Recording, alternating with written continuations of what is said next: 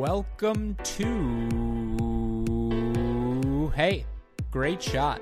This is the Great Shot Podcast, a Cracked Racquets and Tennis Channel podcast network production. My name is Alex Gruskin.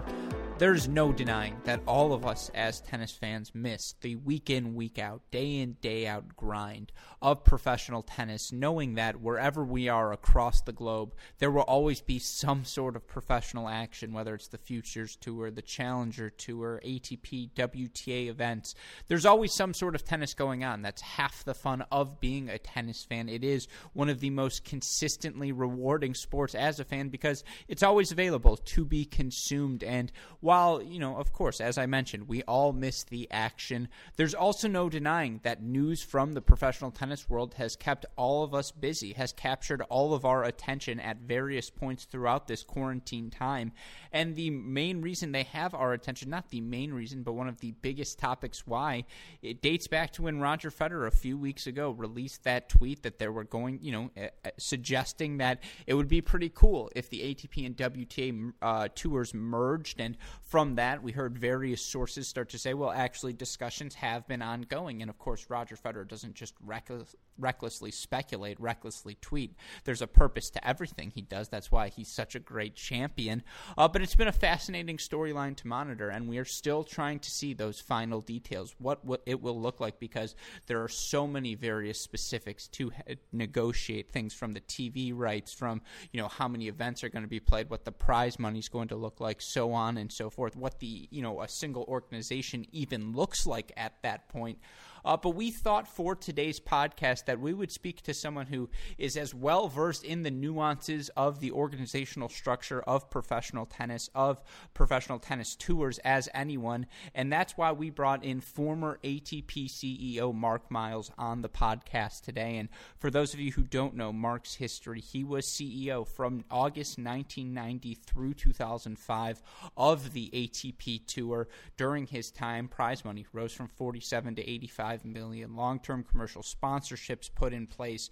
Uh, you know, there's the various things he did with Mercedes-Benz to establish as a premium partner, ensuring that Olympic tennis returned, and you know, so many things. You think of the '90s through the early 2000s, Sampras and Agassi, and then the emergence of Roger Federer, and just the way the game changed, the way the marketing for the game changed.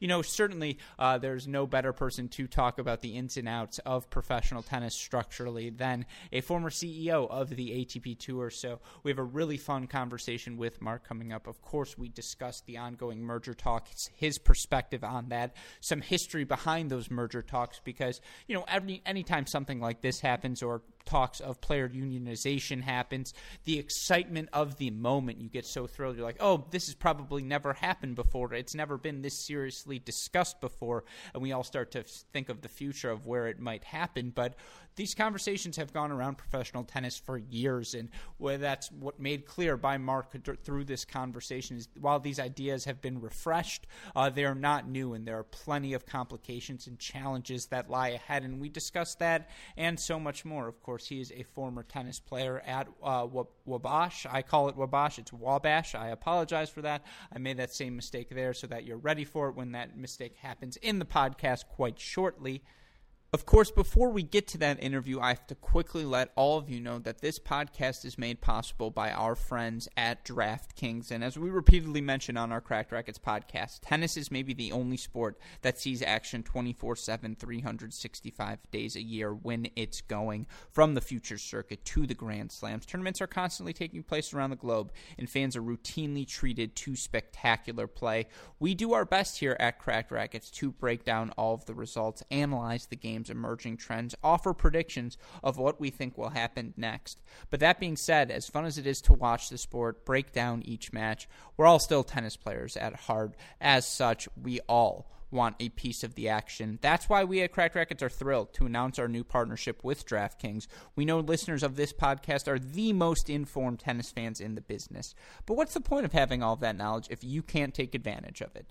That's why we think it's time for you to bet on tennis. And thanks to our new partnership with DraftKings, all new users will get a racking cracking sign up bonus of up to $1,000. Here's how it works create your DraftKings Sportsbooks account and make a deposit. DraftKings will match your first deposit at 20% up to $500. Then you're going to make your first bet, and DraftKings will also match that with a risk-free first bet of up to $500. Just go to dkng.co slash cracking rackets to play. That's dkng.co slash cracking rackets. Again, act quickly before this offer ends. Gambling problem? Call 1 800 Gambler in New Jersey, West Virginia, and Pennsylvania, 1 800 9 with it in Indiana, or 1 800 Bets Off in Iowa. You must be 21 years or older to play and must be in one of New Jersey, Indiana, West Virginia, Pennsylvania, and Iowa as well. All right, with that being said, let's get to my interview with former ATP CEO Mark Miles.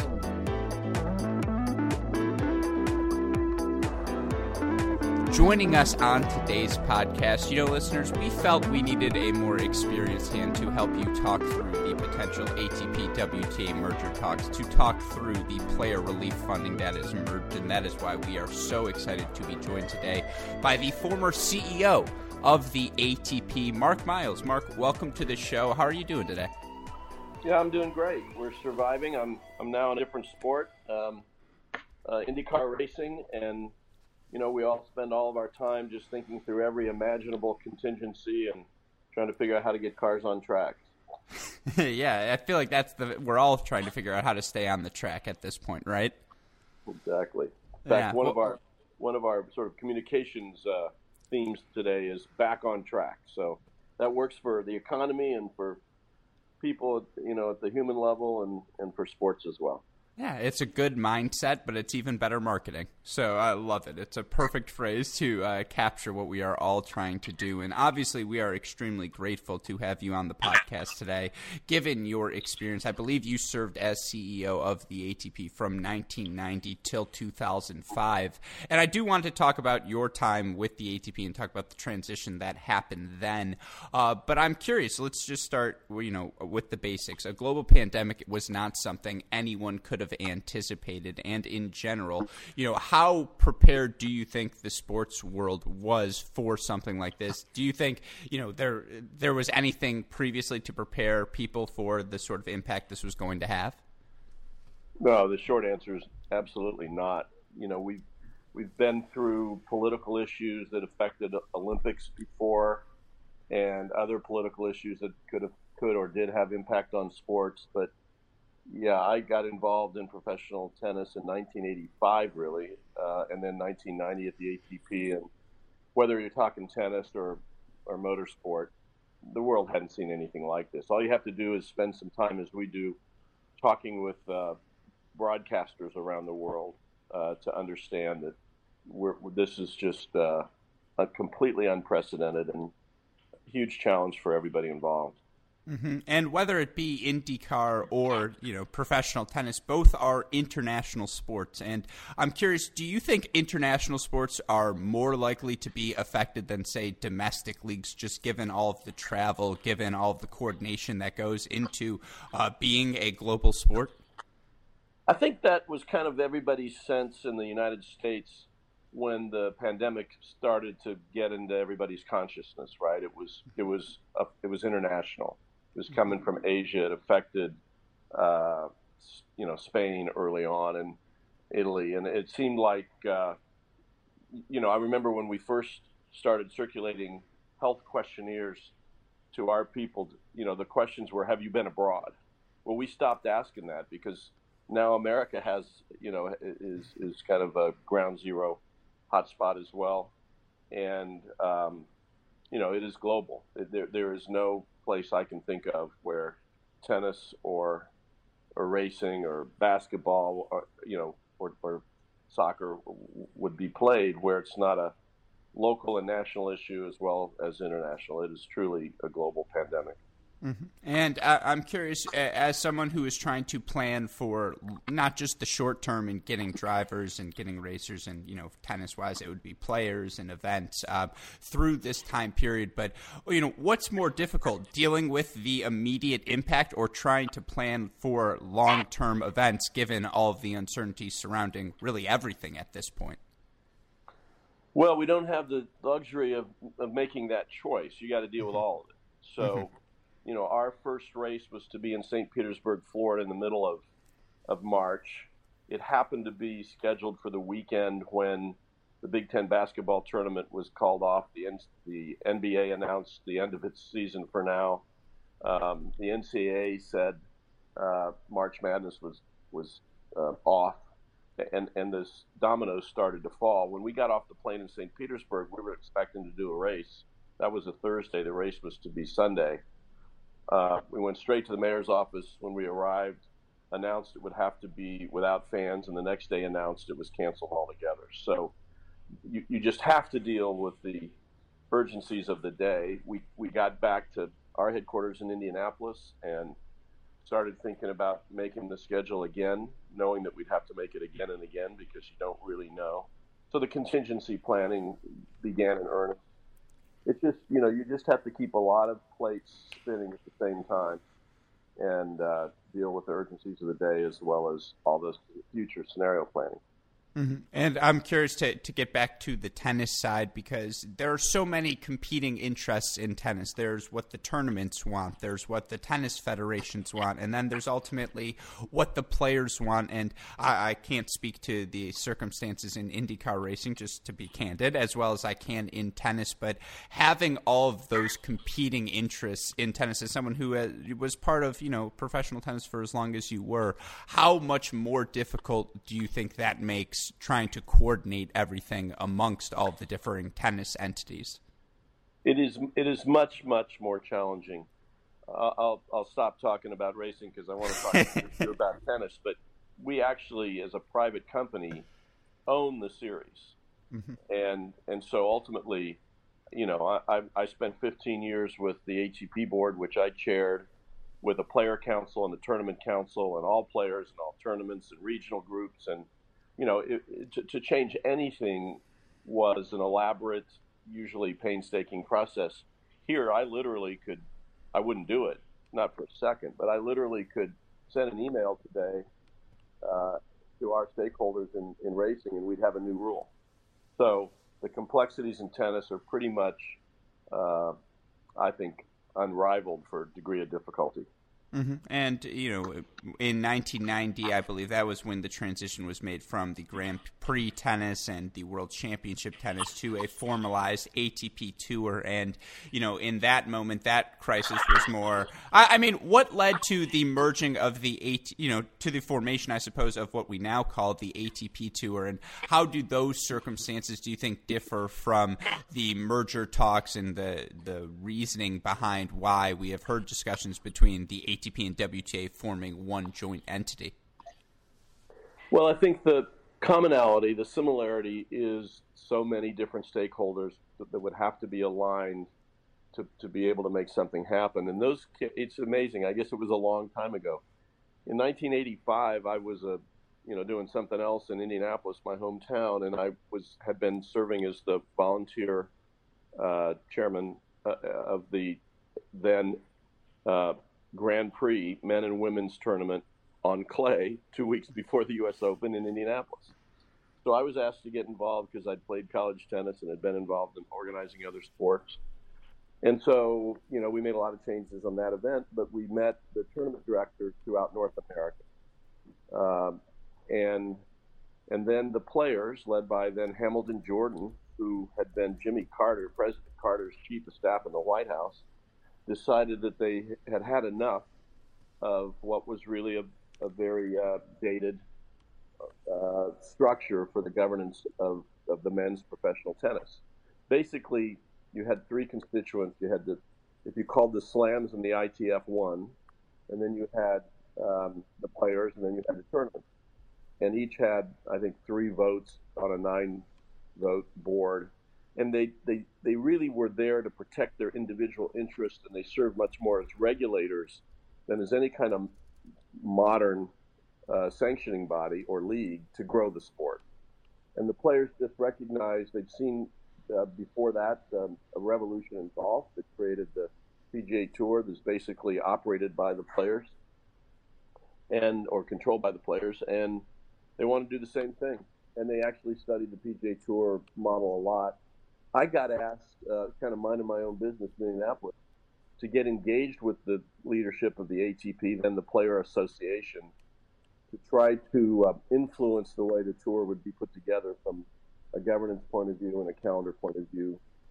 And those uh, three or four years leading up to the first ball being hit in January of 1990 on the ATP tour really is kind of what got me in, engaged with the game professionally and then ultimately uh, hired to, to be the uh, chairman and CEO.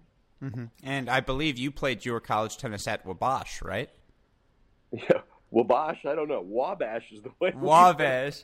See, so that right there is the Michigan difference. I'm a man of up north, and so there I'm exposed now. But I'm in Indy now, so you know I've made the right trip. I've seen the errors in my previous ways. Uh, but no, it's great to hear, of course, your college tennis background, and we could probably do 30 minutes on that. But uh, I'm curious, how do you think the interests in tennis have changed? Uh, because you, the bodies you bring up, I feel as though even with the formation of the ATP, there are still those same interests, and you know they're still negotiating with the Grand Slams versus negotiating with a 250 event versus whatever goes on on the Challengers and Futures circuit. Do you think the interests have remained the same in you know the same competing interests in tennis? Do you think they've changed over the past you know uh, I guess 15 years since you've left the sport? Uh, my sense is that they're very, very similar. It's still from a governance point of view, a, a league that's you know that requires uh, to make major changes, even, even sometimes minor rule changes. It requires the hard work of getting a consensus and selling a proposal to uh, these constituents, all of whom start out with their own uh, point of view. I often said I, I, felt more like a prime minister than a than a commissioner because you know, you had to have credibility and relationships and had to be communicating with all those stakeholders. And it was, you know, up and down. I mean, there were times when, you know, the ATP Tour had a real love-hate relationship with individual Grand Slams or a particular or, or all of them collectively or the ITF. There were times when we collaborated more closely with the WTA than on other times. And there were times internally when you know, it's not, it's not, there was never, people used to ask me what the players think, and you would always say, well, which players? Because it's, it's normal that top players may have a different perspective than guys trying to break their way onto the, you know, get the ranking up to get to the place where they can play. And European or clay court guys may feel differently than hard court guys and North Americans. It, it was always very a, a mosaic of interests, and I don't see any any evidence that it's much different now. Yeah, no, I would agree with that. And you know, as someone from the executive side, why is it important uh, that in you know a time of crisis such as now that it be easy to coordinate all of the efforts? You know, why is it important that the ATP would ha- you know would be more beneficial? I suppose not important, but beneficial for them to have one coherent player body to deal with. Well, you know, I, I think it's theoretically, um, if you've got one one entity to deal with, then it's uh, it's it's easier. It, but I, I guess I spent too many years understanding how players think and the other stakeholders and constituents. I just don't see that as as at all realistic. Players come from different perspectives. If you if there were a separate player association, then somehow that player association would have to pull all the different player voices together. I always thought that was my job to be able to get to, to get guys to understand what we're trying to do and why we're trying to do it, and to and to get enough support to make something happen. It was never quick. It was never a really fast process, um, but I always felt like when we went through the hard work of getting a consensus, and normally we, we you know we we might not have gotten everything we wanted, but a lot of changes were made that were strategically aligned with what we thought was important. Um, it may have taken longer, but when we got it done, we had a lot more strength in those decisions. We, you know, we never had anything like a strike or a work stoppage, and we saw lots of other sports go through that sort of thing. So, you know, you can people argue it different ways, but I think it's pretty simplistic to think that the players of the world are going to unite and have a common point of view. It, mm-hmm. it, it, it takes a lot of work, however it's organized, to get a level of consensus. Mm-hmm. And we talked about you know the good branding that goes with get back on track. Well, in terms of nailing a title, something called the Men's International Professional Tennis Council, in theory, sounds like there would be a bunch of player representation. That players would influence the decisions of that International Professional Tennis Council um, more than they obviously did. And for those who are unaware of the history of the you know the International Professional Tennis Council, can you uh, elaborate on that? You know what that entity was and you know why entities like that in the past sort of confirm your belief. And what seems to be clear is how difficult it is to form one unified player whether it be a player union whether it be a player council and how hard it is to have that entity have any teeth in what they're saying.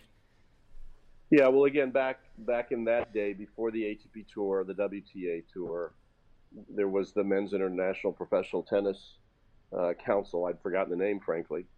Um, and it was, as I said, more of a regulatory body than than set up to. I mean, it's one thing to make rules and to make a calendar. In those days, there wasn't a single regulation or rule governing the way that the sport was going to be licensed to be presented on television.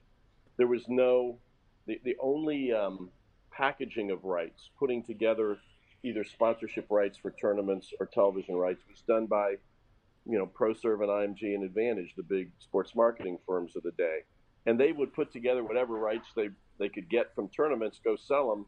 And if you're a consumer, you know, if you're a fan, you might have been in Florida and watched uh, the event in Tel Aviv on television, which happened four months earlier, on the same day that the event in Key Biscayne was happening live.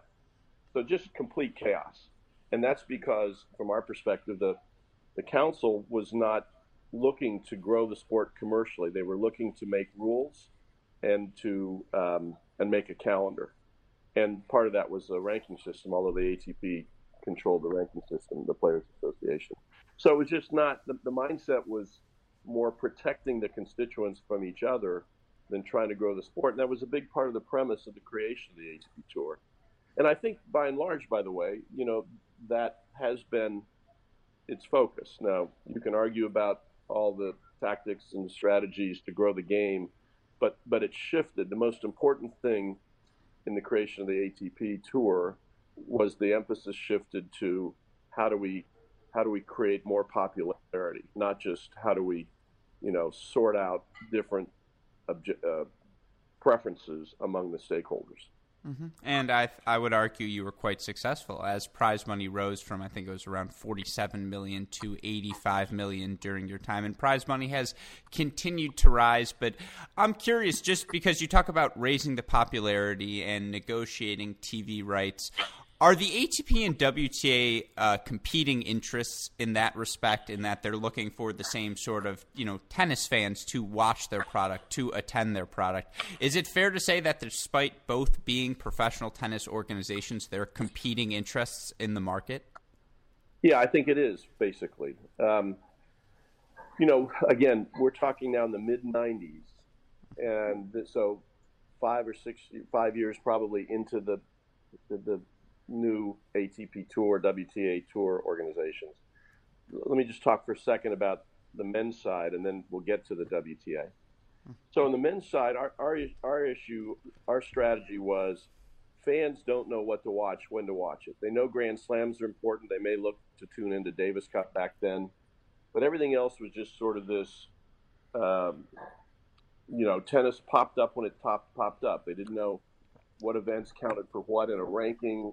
They didn't know how the ranking worked, um, except for slams. And so we started to think we need to create some clarity in the structure so that um, we had a series of events along with the slams that would drive the popularity of the sport, create bigger audience. back then we created the Master Series, which was nine events, and we um, changed the rankings so that the players' results in the tournament had to count uh, in their ranking instead of being droppable under a best of ranking system that was uh, started with the advent of the ATP Tour. Um, we required players to play them, basically, and we we actually bought all of their television and sponsorship rights at one point. And the whole idea was to be able to present a coherent uh, top level game. Well, another aspect of it was to, to look, sit back and look at the slams. One of the imprimaturs of the slams was men and women together, um, and over more than one weekend. Two weekends was really important. The only model that existed in 1990 for that, other than the four Grand Slams, was the tournament then in Key Biscayne, which was men and women together over two weekends. And it was meaningfully more important than all the rest of the events on the on the circuit, other not including the slams. So we wanted to move toward that. You know, Indian Wells was women and then men. Well, we put them together in the same week. Uh, the Canadian Open and the German Open were separate men's and women's tournaments, one week followed by the next. We began to move them together because we thought that if we can align these things and position these events properly, there will be more times when tennis fans all over the world will pay more attention. And I still think that was a pretty good strategy. Now you get to today. Well, well let me let me start with it was difficult because you had to make the economics work. You had to have the promoter um, be able to afford the, the cost, really, of the prize money for men and women, knowing that if he could get he or she could get 10 days two weekends it was a meaningful boost potentially in their economics. Then you had to work through matching up the women's calendar with the men's calendar. Very hard um, because making the calendar for either series either tour is tough let alone trying to align them. And then there was the economics and the women of course wanted equal prize money. At a time when if you took if you if you put aside the Grand Slams and you just looked at the economics of the men's events on the ATP Tour and the women's event on the WTA Tour, they weren't in the same stratosphere.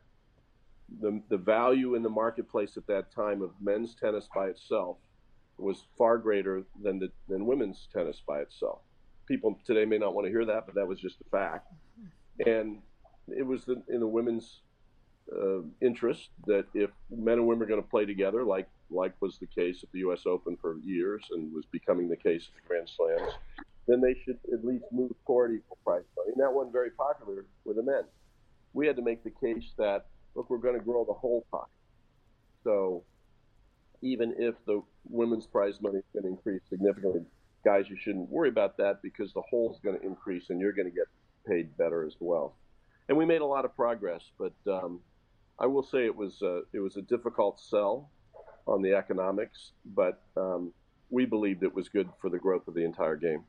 Mm-hmm. And you, you, get into there uh, something I want to follow up on because, from a PR standpoint, the idea of having one unified tour of men and women competing alongside of each other, I don't think anyone needs to sell that. That's a slam dunk. But you talk about the economics, and we've heard current WTA CEO Steve Simon come out and say this, current ATP president Andrea Gaudenzi come out and say it as well, that they think by working together, by packaging the media rights, by uh, you know trying to uh, form more men's and women's events side by side at the same tournament on the same week that there there will be a bigger you know economic pie, I suppose, for all tennis players to eat out of. And I apologize for that metaphor. It's early on a Friday morning here. I'm struggling. Um, but, you know, uh, what do you think about that mindset? Do you think that tennis, by negotiating together, by removing the competition between the ATP and WTA, that could lead to a better financial uh, world, I suppose, for all tennis players to live in? Uh, basically, yes. Um, you know, if you think about in this country any other league, right? They they manage their rights quite carefully, and anything that's national where there's a rev share is generally controlled by the league, so they can make the best economic arrangements, maybe local rights you know are controlled locally, but but there's no question that in general, uh, control of the relevant rights, in this case to be defined as both men and women's tennis, can create value in the marketplace. The, the, but there are a lot of issues, and one of them is antitrust. We spent a whole lot of time with a whole lot of high-powered lawyers thinking globally about the antitrust issues. Um, I will say that it is easier to imagine uh, a construction where you're pooling rights and say and taking them to the market together than it is to to legally merge the entities into one entity. And we're about to get into some arcane antitrust law issues, but basically, just you can take my word for it that uh, you know buying rights from different uh, men's and women's events and putting them together and taking the market that's been going on in one way or another for a long time, including, as I said, back in the 70s and 80s by the the uh, sports marketing agencies that were created in that time frame just to do it, like IMG back then. Um, but actually merging into one entity creates a whole nother set of antitrust issues that would have to be very carefully uh, thought through or risks uh, significant litigation. And then there's the economics, right? So today, I, I'm not that close to the, I'm not close to the locker room at all. I would say, and I don't, I haven't talked to anybody at the ATP tour about the current situation at all. So you're just getting my perspective personally. But you know, I'm sure that that male players wonder if it's true. I mean, it is obviously true that when men and women have played together and it works and it's done well, the total economics get greater. But they have to wonder whether or not, um, if that comes with the women getting an equal share, that is less than they would have gotten um, uh, or should get based on what they perceive to be their value. And it's the other way around for the women, right? They think it's a no brainer that if they're playing, uh, they got to play for the same money if they're playing on the same stage, the same courts, on the same event. So the economic questions are uh, undoubtedly still real, and it's inspiring to see Rafa, Roger, and those guys um, think more broadly.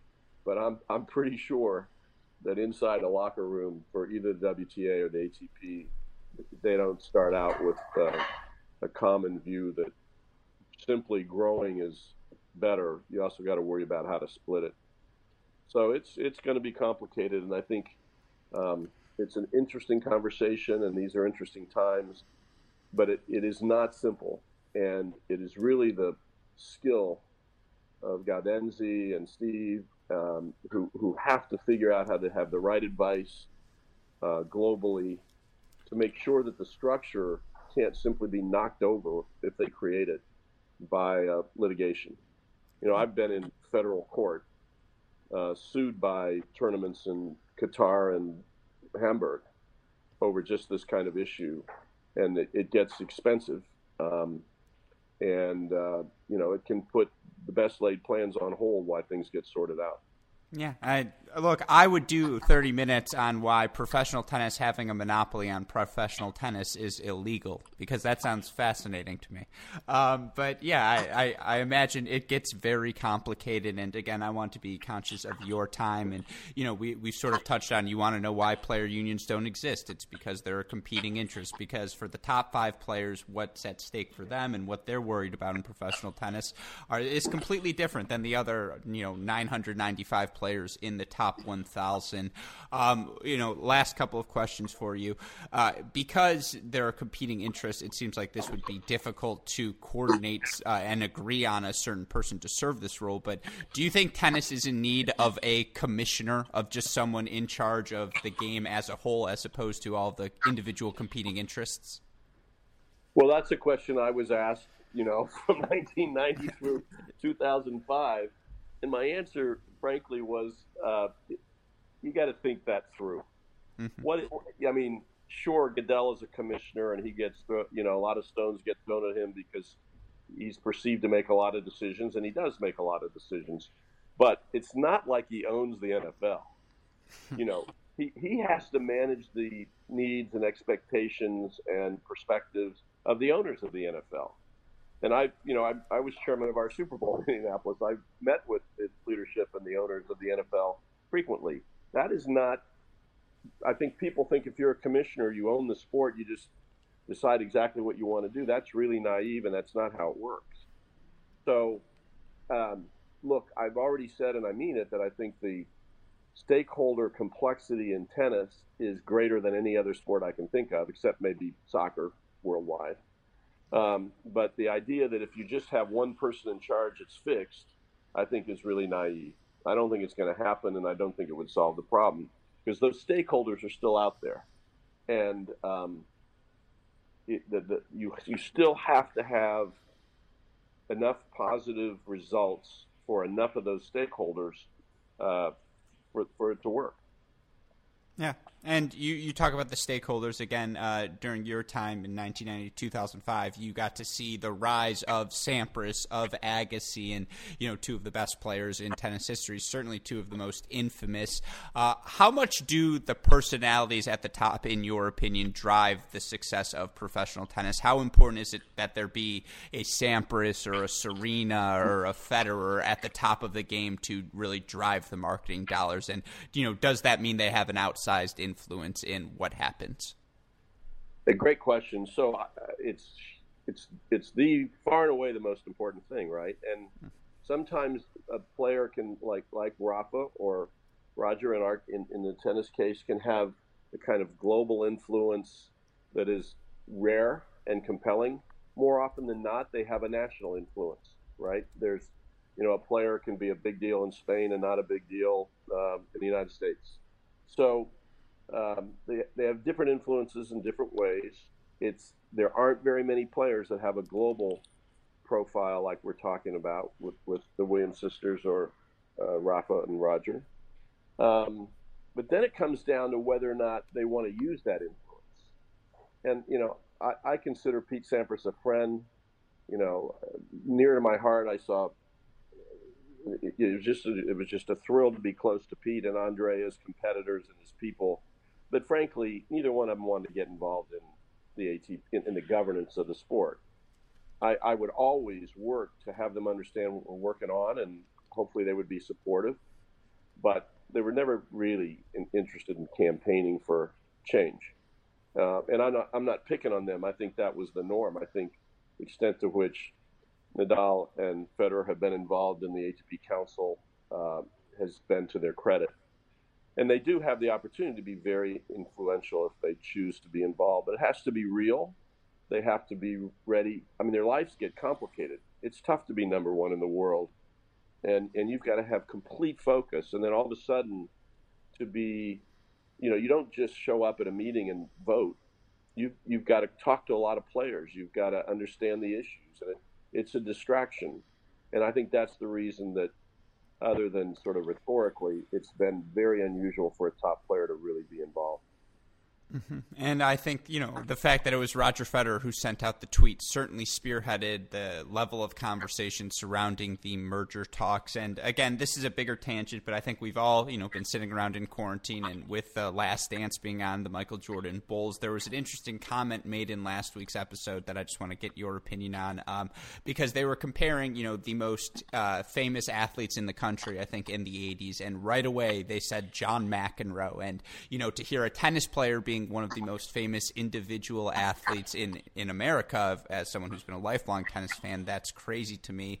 Uh, this is again a bit of a tangent, but do you think the glorification of the individual athlete in team sports, the fact that you can turn to a LeBron or a Tom Brady now, as opposed to talking about the Lakers or the Patriots, do you think that's hurt tennis as a sport? It, it's hurt the standing of professional tennis players as celebrities around the globe. You know, I, I don't think of it that way, to be frank, um, because I think you've already mentioned great examples where we have uh, global heroes in men's and women's tennis. The, the, to me, there's a there's a couple of big differences, though. The first, in this country in particular, is obvious that you know by the time a kid is making a great athlete is making his choice about what college to go to, people are already reading about him or her by the time they get gra- they graduate from college, if they finish, they're you know, by the time they're in any kind of draft, they're nationally known, really nationally known, and understood as a personality and as an athlete. And then you get to the leagues. Well, you know, there isn't even school sports in Europe, in most of the world, only in this country. And it's not like we're reading a lot about tennis players um, as they come up to the ranks and get to through the NCAAs and into uh, professional tennis. So the biggest difference is we don't have this farm system that creates huge value before an athlete gets to the professional level. McEnroe, with a few others, was extraordinary. Um, you know, he just changed the sport because the way he played and the way he behaved, and uh, and he was he, he was something. He, he was, uh, you know, it, it's it's not it's indicative of everything that uh, Phil Knight at, on the Nike campus had a McEnroe building, along with you know some of the very few most elite athletes uh, in, in, the world. Um, but anyway, I, you know, so I don't, I don't think it's I, I never thought of it that the other sports having a platform with certain advantages was to our detriment. It is what it is, and tennis just has to uh, find strategies put itself forward in the most um, focused way to grow the game. Mm-hmm. Yeah, and last question for you because again, we want to be conscious of your time and are appreciative uh, of our conversation. And by the way, open invite whenever you want to come back because I have I, I, left plenty of questions on the tables from the '90s, and you know there are plenty of things we could explore. But you know, you talk about tennis getting creative, and particularly in the midst of a global pandemic, the idea of bringing back an international tour is sounds difficult, but the idea of maybe bringing back regional events and doing things in that manner seems more practical. As someone who played college tennis as at Wabash, at Wabash, however we want to say it, um, what are your thoughts on team tennis? You know, world team tennis is not something that's new, but the idea of maybe incorporating more Laver Cup style, team style events moving forward to increase tennis's popularity. Well, there's kind of two parts to that. I mean, it's been worked on for a very long time, and it just never worked. And I think as much as it's interest, team tennis and its various iterations have been interesting, and, as, as, as, sure as I am that I'm going to hear from Billie Jean King for saying this, I, I, don't think that it has the, the kind of authenticity and the weight that that tournaments have that are part of the ranking system and that and that you know players uh, really make their living year round from. So that we we have an international series circuit on, on both the men's and women's side. And I think that's really where the rubber meets the road for the most part. Um, if, if we're thinking about it as a pandemic situation where, you know, maybe in the immediate term, uh, there's not going to be much travel between continents. And so that makes getting the regular tournaments back uh, on the schedule difficult and a longer proposition. Maybe there are opportunities, just in this country, um, cities and states are beginning to open up a little bit more. Maybe that's possible before it's possible to run internationally or to uh, compete internationally. And, and, that might be one way to look at it. Let, look, let, us just, we, we can't, if we can't have uh, major events in tennis with the globe's best players playing this year or in the third quarter, maybe we can put something together in, in cities primarily with uh, players who are living here where it's more feasible. Yeah, so, it, it, yeah, it could work that way, perhaps. Yeah, no, I absolutely agree with you. All right, I lied. One more bonus one. Why was there ever a pro tournament in Indianapolis played on clay? Like that just antith- you know, that it makes no sense to me. Well, it's because you're too short in the tooth as you put it. so look, the US Open was on clay. It's and true and the the tournament in Indianapolis was the U.S. Clay Court Championship. It was a national title bestowed by the USTA. You got a gold ball if you won it, along with some money eventually. So it was positioned um, for most of its years, many of its years, a couple weeks prior to the to the U.S. Open on clay courts, and it made perfect sense. What what happened before I got involved was that the U.S. Open went to Flushing Meadow, and all of a sudden it's a hard court tournament, and it made no sense for players to play on clay a couple weeks or even three weeks, you know, before before the, the U.S. Open on a hard court. So uh, it was not popular because a lot of people in the USTA and even in Indianapolis felt like it was our obligation to teach U.S. players to play on clay so they could be competitive globally. My view was that that's not what I do. That's not what our tournament's going to do. Our role is to have the strongest possible tournament, a great platform for the world's best players to play. So we paved the courts, and uh, it worked out really well.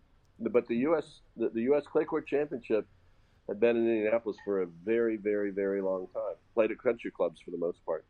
Mm-hmm. No, everyone knows Indianapolis, clay court powerhouse of the United States. It always has been. That was one of the uh, one of its reputations growing up in the USC playing Midwest events. Uh, everyone knows North Central High School is just a clay court uh, center. Um, but, right, exactly. You know too much.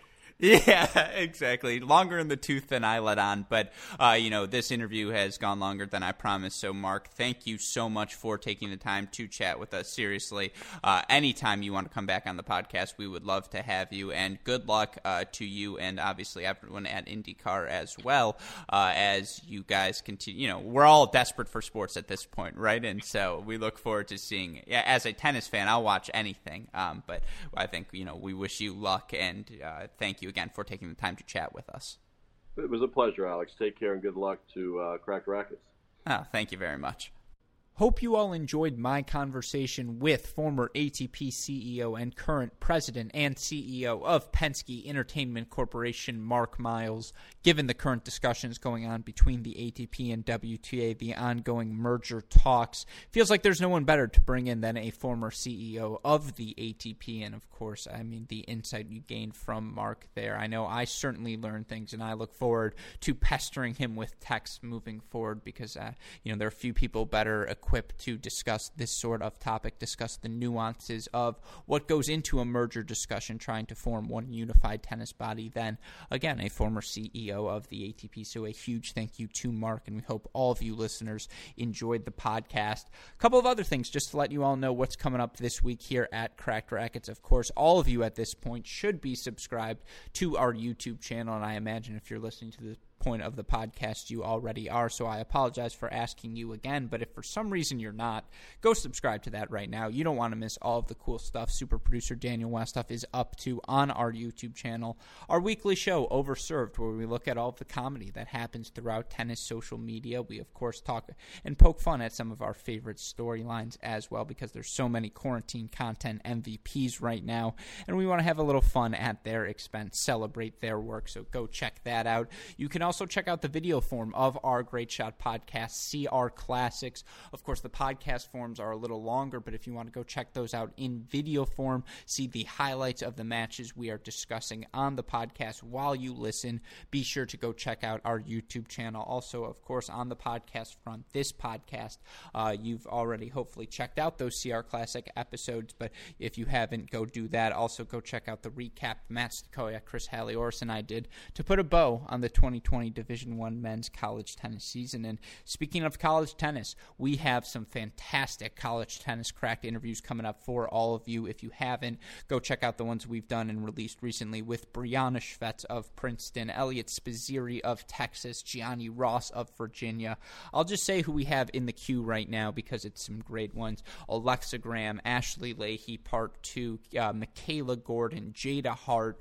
We've also got uh, some uh, on the men's side as well, people like Alexis Galarneau, my Michigan Wolverine, Andrew Fenty, Oliver Crawford, Sam Riffice. So we're going to keep the college tennis rocking and rolling. Right now would be the NCAA tournament, and in the spirit of that, we've got a ton of fun college interviews on the horizon for all of you. So go check that out. And of course, if you need your daily fix, go check out the Mini Break podcast, where we're always discussing fun stuff, having fun guests on there. People like Mark Lucero, Ben Rothenberg, Jon Wertheim, and more. You don't want to miss any of that. So be sure to go check those out. Like, rate, subscribe, review all of them. Last but not least, go check out our newest podcast, the Inside Out podcast, which I am certain all of you are going to enjoy.